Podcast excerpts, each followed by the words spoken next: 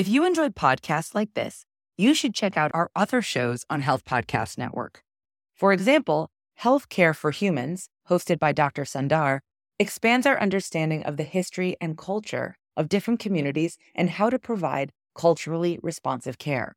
There's an episode you should check out where guest Dr. Duran details the systemic barriers faced by individuals with DACA status and highlights the importance of addressing these barriers. Check out Healthcare for Humans on your favorite podcast platform or visit healthpodcastnetwork.com.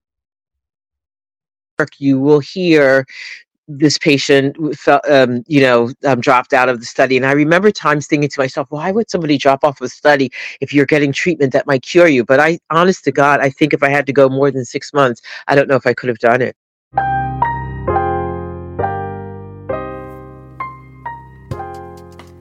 Welcome to the Nurse Wellness Podcast, empowering nurses to manage stressors so they can intentionally reconnect with their purpose, optimize their wellness, and ultimately show up in the world the way they want to be seen.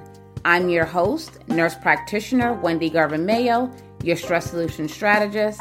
In this podcast, you'll receive actionable stress management tips, insightful interviews, and strategies that focus on inspiring you to be your best, do your best, and give your best. With that, let's get started. Hi, Valerie. Welcome to the Wellness Platform. How are you today? I'm doing well. Thank you. Thanks for having me. Oh, you're more than welcome. I'm so excited that you're here and so excited for you to share your story with our listeners and viewers. So, why don't you start off by telling us a little bit about yourself? Okay, so my name is Valerie. Um, I um, I'm going to say for a, a, mom, that's probably the the biggest thing. Um, a wife and a grandmother. I have two uh, young granddaughters.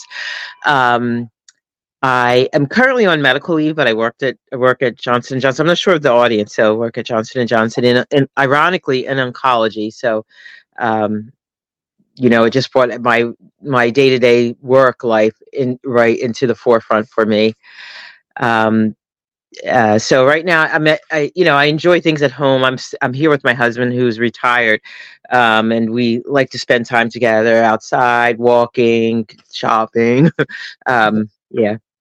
And Valerie and I work together at Johnson and Johnson. I have to tell you all, because many of you probably don't know her, but she's a great dancer.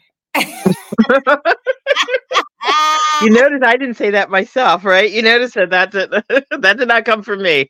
so my last memory of you when I was a scientist, we had an in-person meeting and we were dancing on the dance floor. And I remember they, the people were dancing, but I remember there was a time with just you and I on there dancing. But Valerie is a great dancer, so that's you know, life is short. You got to have fun. You got to make sure you enjoy it, right? Yeah.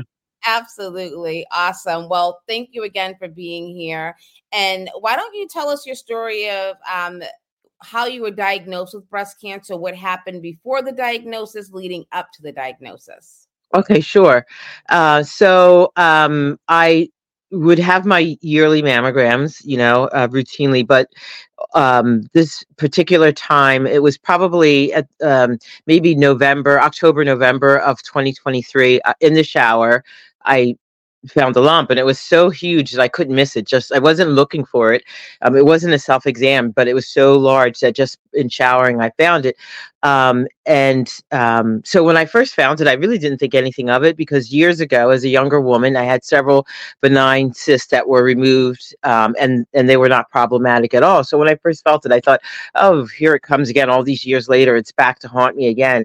And so I have to say, I didn't put any urgency behind moving forward. I knew I needed to do something with it, but I didn't really put urgency behind it, right? I thought, oh, I'll just call and make it a point when I think of it. And, you know, each day would go by and I didn't do, oh, I'll do it tomorrow, I'll do it tomorrow. Um, and so finally I, you know, I got it done and I, um, and I, I went uh, to have the uh, um, diagnostic done. My, my primary care physician ordered a diagnostic. And so, you know, I went in and they said, um, um, um, oh, we need to do a biopsy. So I'm still, as I go through this, I'm thinking, okay, I have to do a biopsy, no big deal. Um, and um, so uh, this was the beginning of this year now when all these, when I finally got the, the series of appointments in place. Um, and I still never thought anything of it. Um, and um, a couple of days a couple of days later i get a call from the hospital and um, someone called me and I, I just will never forget those words. I still at night sometimes i hear them. I just could hear her say i'm so sorry dear and um, but the whole concept for me was so foreign that it as she was telling me on the phone, I, I couldn't believe it. I kept saying, I kept saying, you're kidding me, right? You're, you're kidding me. Right? And I'm saying to myself, Valerie, who would kid you like this?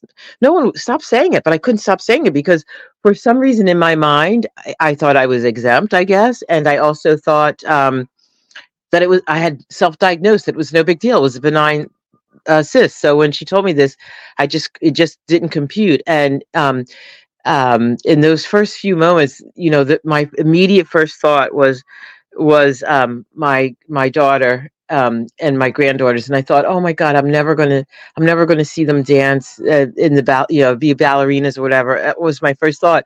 That I went from disbelief to not only did I didn't I believed it, but I also thought, oh, by the end of the year I'll be gone. And in my head, I'm not an overly dramatic person, but in my mind, for some reason I just thought that. That's what I thought. And I and it was horrible. And I just cried and cried and cried for several days. I just sat in, in my house. I didn't get dressed or anything. Um, uh, and it just took a really long time for me to wrap my my my hands around it and accept that it would this was me.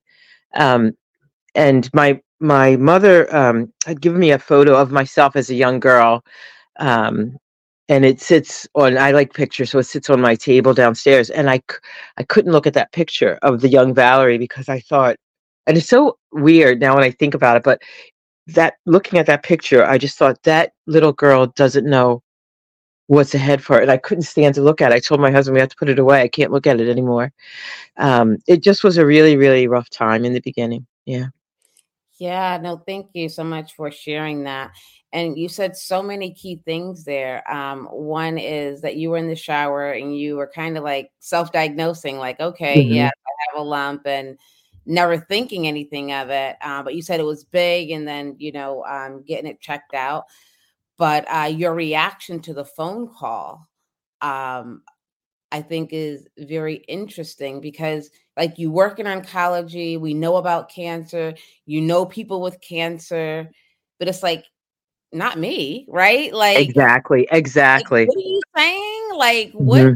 Like you know, um, and, and that's the thing I always tell like um, you know, healthcare providers is that you know, as an oncology nurse practitioner, we do it. We do it all the time. We're talking about it. We're, we're treating it. We're doing all the things.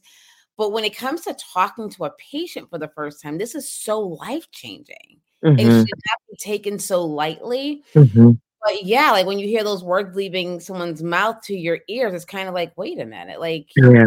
automatically you start thinking, well, and that's like can't like the c word, right? That people say you don't want to yes. say. It. You mm-hmm. just think equate mm-hmm. cancer to death, right? Mm-hmm. mm-hmm. Um, even though there's so many treatments and and right. but I think that that's definitely a normal reaction. I think mm-hmm. you know, to say yeah. Um, and I, I wonder for myself if I had waited longer. So at my time of di- diagnosis, I was stage two. But sometimes I wonder what would have happened if I would have just backburnered it until I was like, would I have been stage three or worse? You know. Um, mm-hmm. so it definitely taught me a lesson and that's something that I like to share. I want to make sure that I share because I was so convinced it was nothing. Um, and so I think that's important for other people to note that we have to let the professionals and the experts, and even if we are ourselves, sometimes we are the worst ones, right? We have to make sure we let someone else do their job with us, right? So. Yeah. Did you mm-hmm. share it with anyone else before you went to the doctor? Did you share it with like your husband, a friend? Yeah. You did? Yeah. And what was their reaction? So I when I, I told my so I told my husband and and I told my daughter and my daughter's immediate re, my, my husband didn't react at first but my daughter's immediate reaction was oh God that's what she said to me but then she, even she calmed down because she remembered that I had had gone through this twice younger and herself when she was 18 had a benign cyst removed mm-hmm. so I mm-hmm. think we all were kind of lulled into this false sense of security mm-hmm. Um, and so, and then as you go through the process and you do like the scan, the mammogram, and then the scan, and then the biopsy, and you have to keep going to each step, there's a little voice in my head saying, Oh, I thought by now I would have, you know, we would have opted out because we would have said, "Oh, it's nothing." So when we got all the way to the biopsy, I'm thinking, "Oh, there was a little voice that said, "Wow, this is going all the way to the end," right? Um, but I still didn't think it would be me. I just thought it was yeah. that return. Yeah. And it was like a different. It's different this time. Like, wait a minute, it's taking a little longer, right? Like mm-hmm, mm-hmm. process. So mm-hmm. I think mm-hmm. that's really important too. That um, you know, you, you, actually seek out, even if if it's small, right? If, if it's not right. big, it's something that's abnormal right um, definitely get it checked out and that's why i always uh, i advocate for doing breast exams or even just knowing your breast right let's let's mm-hmm. breast exams but mm-hmm. knowing your breast knowing your body and if something's off get it checked out and let the professionals say there's nothing right you know let the professionals that let the professionals yes. do their thing right yeah. Yes no absolutely.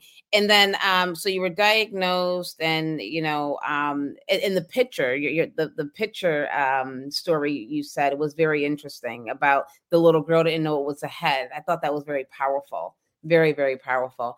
Um did you have any genetic testing I did not, and I still have the option to get it done, but I have not done it. I, I had a conversation with them about that, and they asked me my history and um, uh, my family history with breast cancer. And I'm not an immediate candidate for it because my mother did not have it, my sister does not have it, and I am. Um, and so they said, you know, you have to have those one of those components, you know, to put you in that um, realm. But I, but the option is still there because my family does have some history of. Um, my sister has something called carcinoid tumors, um, which is kind of intestinal. Um, so I could go that route, and then they would throw in the breast cancer. But on its own, I'm not a candidate. Okay, okay. And where are you now? Like, what kind of treatment did you go through, and where are you now? So um, I started off with um, six rounds of chemo. I've completed that. I just completed um, a, a, month of radiation. Um, I also had surgery. Um, I had a lumpectomy, not a mastectomy. Um, and I'm still getting targeted uh, treatment um, that will continue um, until February. So that treatment is for a year. So I have HER2 positive breast cancer. So the targeted therapy is a one year regimen. Yeah. So that's every three weeks IV infusion. Um, but I, am doing well now. The you know I think everybody knows the worst part of it was the chemo. I mean, and I don't know how I don't know how I got through that. And you know, oftentimes at work you will hear this patient felt, um, you know, um, dropped out of the study. And I remember times thinking to myself, why would somebody drop off a study if you're getting treatment that might cure you? But I, honest to God, I think if I had to go more than six months, I don't know if I could have done it. I don't, I don't, I, I don't know if I had it in me. Um, I just would, it, the pain was excruciating. There were days I was screaming eh, for my husband to please help me, please make this pain go away. Um, just the overall sickness and I couldn't eat any food and I, I'd have sores in my mouth. I couldn't I couldn't there were most foods I couldn't eat unless it was very very bland because the sores in my mouth were so bad. I could it was hard to even speak. It just was horrific. Um, uh, and I feel like just when you you were about at your wits end, then I was finished with the chemo. So thank goodness.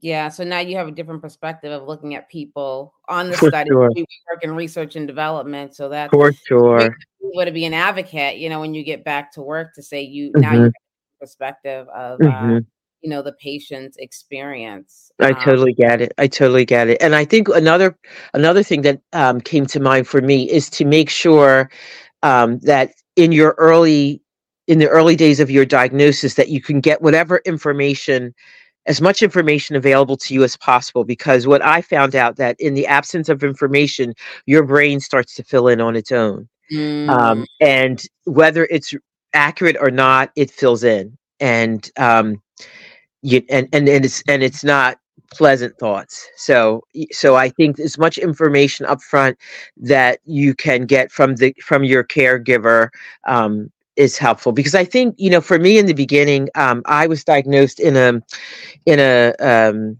a local hospital um, you know um, one of these like neighborhood hospitals uh, and I, and and there just was not a sense of urgency there. I went for the longest time um, that i didn't see anyone um, that i didn't know my stage um, you know so like i said I, my brain started to fill in um, and then i you know, I transferred. Thank goodness that I work where I work, and everyone helped me to find someone there at Penn.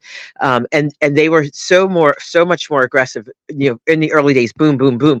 We're going to get, you know, we're going to get tested. Um, I remember being at at my local hospital, and there was some, something under my armpit when they did the biopsy that they didn't like, and they were. I could hear them like doing the scan and the, and they kept saying, "Well, do you see that under the pit? Do you see that? Look at the right side now. Look at the." And they were going back and forth and back and forth but no one ever said anything to me. Mm-hmm. I went to mm. Penn, and inside of the first week, they said, "We we think the cancer might be in your lymph nodes."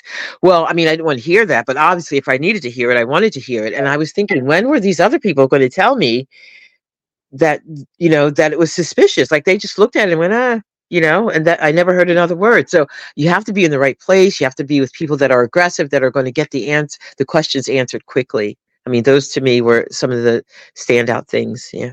I think that is so important because many times people are treated by their community hospital or local hospital, or they have their doctor, um, mm-hmm. and they don't want to hurt the doctor's feelings, mm-hmm. right? When mm-hmm. you're dealing with your health, I it's always important to feel comfortable. It's urgent, right? We're talking about yes. cancer, and yes. get a opinion at an right. academic institution or people who specialize in this. It's mm-hmm. not about feelings, it's about getting the treatment that you want. And you also did something else that was very important the people you work with. So you had to go and say something that something's not right, or I need, you know, so sharing your story, asking mm-hmm. for help, asking for recommendations, using your resources is so important in a time like this or, or any anything right if you're if you're sick right. or if you're feeling well if it's cancer but saying hey I know you're in oncology. What do you think? Right? Absolutely. Absolutely. Mm-hmm. So not feeling ashamed. I know sometimes people feel ashamed. They don't want to bother people or, you know, but no, this is, you, you need to bother people. Um, and make yourself a priority, right? Absolutely. Mm-hmm. Absolutely.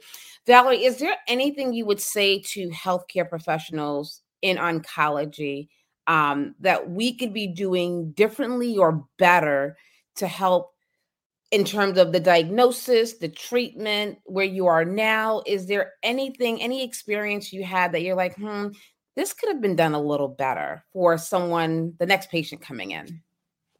I don't know if I had anything that I that I would say could be done better, but I think the things that were done for me that were important um, and that I would wish for everyone would be that sense of urgency um, and once I got to the right place, I mean, my first appointment was with the breast surgeon. She, you know, and and the oncologist, and they mapped out my treat. I knew from day one what my treatment plan was going to be. They also talked to me about, you know, the type of cancer I had and the and and the you know um, the likelihood of success, and um, and I think that was really important. Um, um, because you do have all these questions and you want to get answers. Um, and I think that's super duper important. Also, I think what's important is um, that to make sure that they are going to look at the whole person and i mean obviously the cancer is important right? But they look at the whole I, I, when i walked in i'm also diabetic and i'm a chronic hypertensive. So i was mm-hmm. wondering how am i going to manage all this? How am i going to manage my diabetes? How am i going to manage my blood pressure? And so on my first appointment they said to me um, do you have a cardiologist? I said yes i do. And they said well we want to replace your cardiologist with our cardiologist who is experienced with these um, cardiac agents that were because you know we're going to hit you with some big some big agents and many of these can have cardiac implications and so we want to make sure that you don't just have a cardiologist but you have an, a cardio a cardio oncologist mm-hmm. so i mm-hmm. thought that was super duper important because um, yeah, what if that would have been a problem? You know what I mean? And so I think those are the things that you want to um, to make sure that the caregiver really listens to every care provider listens to every issue that you have and that they focus on the entire person and not just specifically the cancer. Yeah, absolutely. That holistic approach is so right. important. Mm-hmm. And they're not just treating the cancer or your breast, but even right. your mom, right? Did right. you offered any like therapy or seeing a social worker? Because that's a huge thing in oncology where patients don't feel like that's addressed. Were you yeah.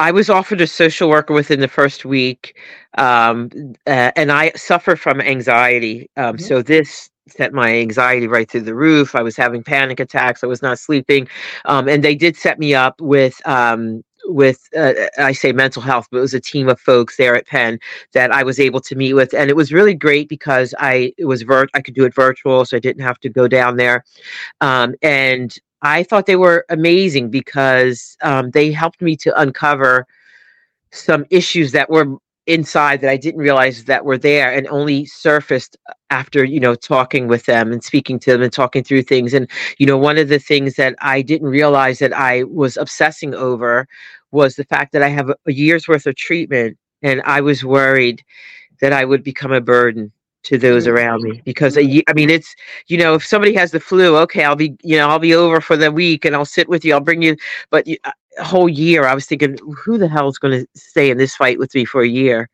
Um, and and that was something that I was worried about but I, di- I didn't even really I wasn't able to articulate it until I met with them and they helped me to articulate it and so we were able to work through those things yeah.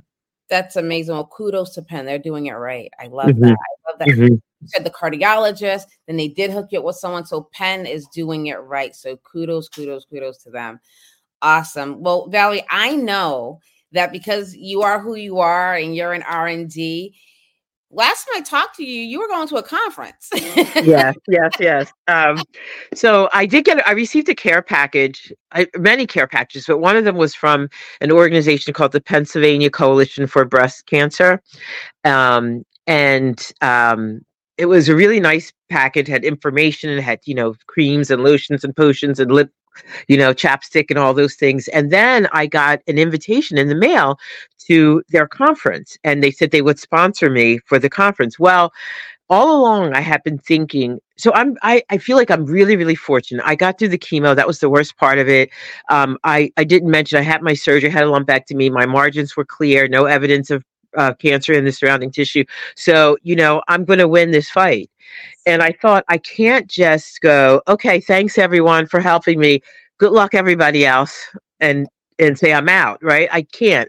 Uh, I feel like I was put on this journey for a reason, um, and the fact that I'm able to, um, I always, I always struggle with how to articulate this. Um, I'm not happy that I got the cancer, but I feel fortunate that I did because I was able to go through this dark period, but I'm able to emerge from it. And I can then I can take from it all of my lessons, right? And and and I feel at this point I appreciate life more. The air smells sweeter, food tastes better. I'm going to appreciate those around me. Say what I have to say to people. You know, I'm not going to take things for granted. Like I think we all fall into that pattern. So I'm very fortunate to have gone through this and to have learned from it and it's something that's going to stay with me forever and i feel like i have this armor now that from it and so what i went into this conference thinking i don't I, I want to go and obviously to learn things, but I also want to network and I want to figure out how I can get involved um, and help somebody else. And so um,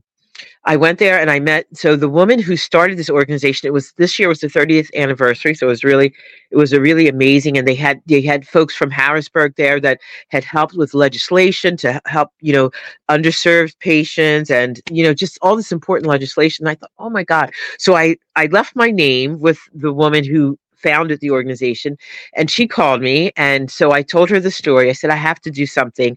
So we're going to meet in in november and she said i want to buy you lunch and i want to i want to hear your story and i want to talk about how we're going to insert you into this.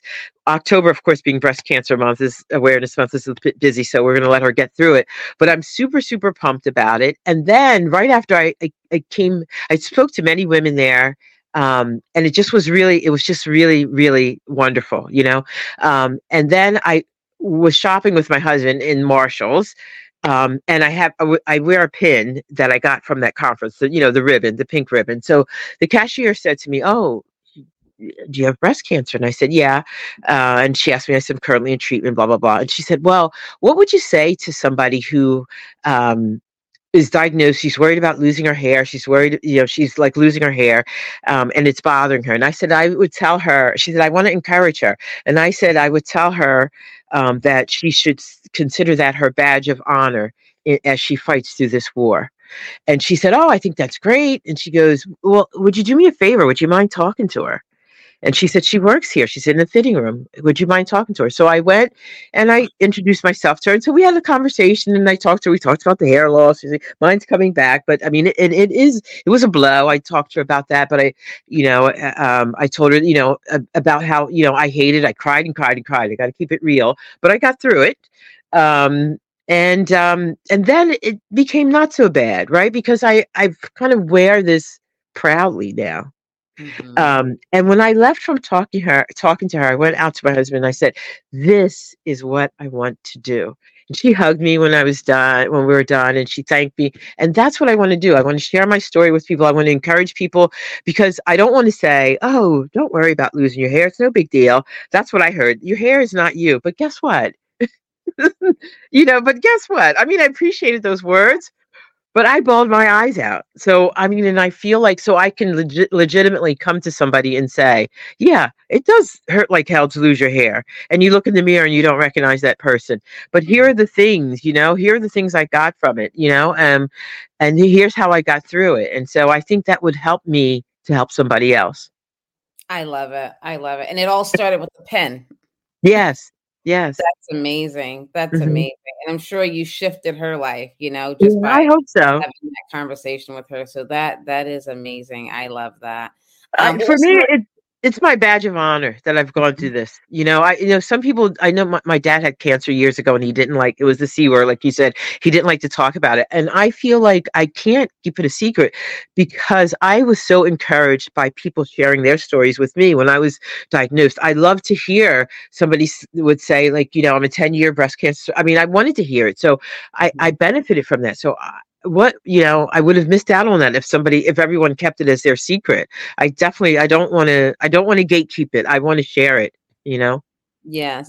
What would you say to women out there who have breast cancer and they're not telling anyone? They're going through it by themselves. Yeah i i would say that i think it's therapeutic to share it right? Because when you you bottle that up and you you you need to have an outlet for your fears to even if just to share your thoughts, um, to be on the receiving end of somebody's kindness. I have to tell you, just the kindness of others has really touched me. And if I had kept it to myself, I would not have had those words. I have friends that check in and just want to call and, and you know, they want to share something funny with you, give you something to laugh about or whatever.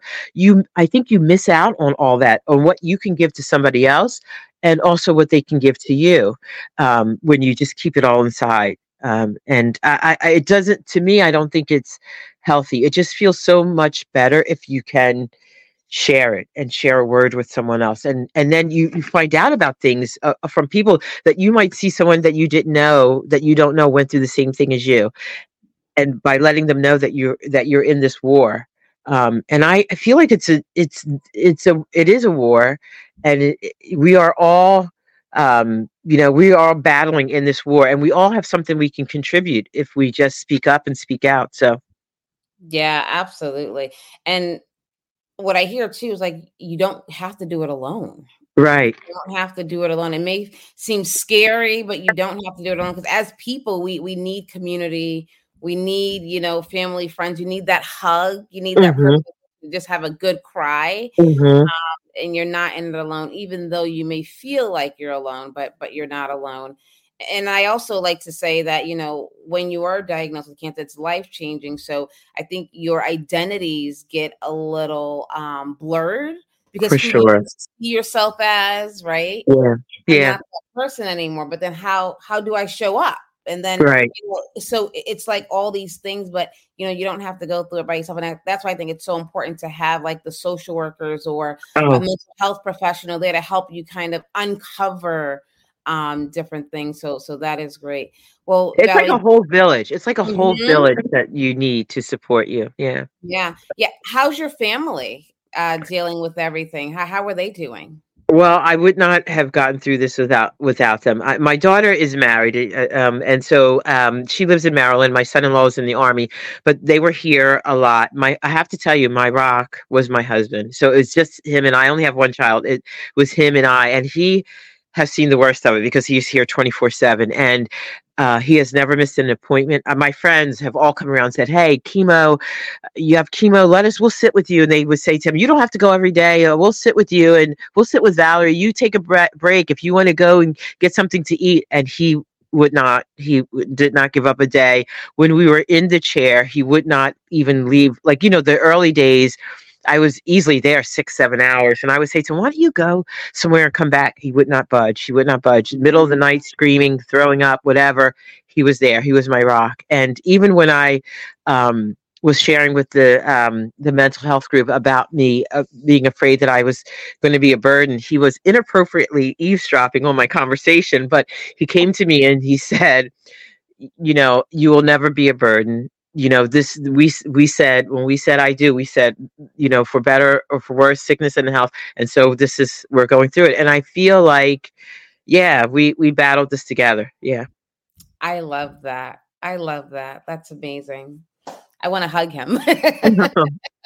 He would deserve it. He deserves it. Yeah. That's awesome. Well valerie thank you so much for coming sure your story and um, shining the light on the importance of breast cancer awareness, diagnosis, treatment, support. Is there anything else you want to tell our listeners or viewers before we um, adjourn? I just want to say get your mammograms, get your mammograms, and encourage your friends, you know, um, your relatives, make sure everybody does. And if you have to hound them, it, it, and even if they get annoyed with you, it's worth it, right? Um, so that that would be what I would tell pe- folks to do. Awesome. And Valerie, if somebody wants to reach out to you, how can they get in contact with you? Oh, okay. Um, sure. Um, anybody that wants to talk to me, happy to talk. So they can email me or they can text me. Um, I mean, should I? What do you want me to share now here, like this?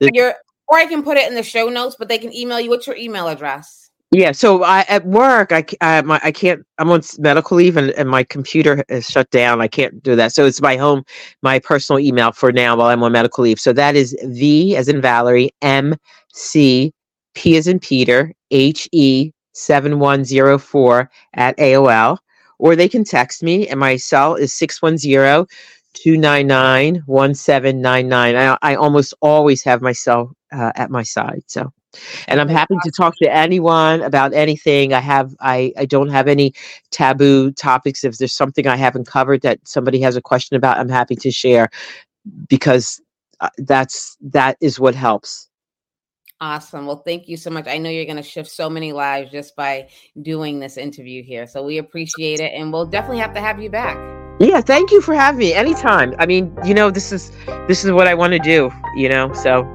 Absolutely. Absolutely. Thank you so much, Valerie. Thank you for listening. If you enjoyed this episode, please tell a friend. Before you go, I would love to share a free stress management resource with you. Go to stressblueprint.com and download your free copy of the three questions to ask when you are stressed. Until next time, go out and be your best, do your best, and give your best.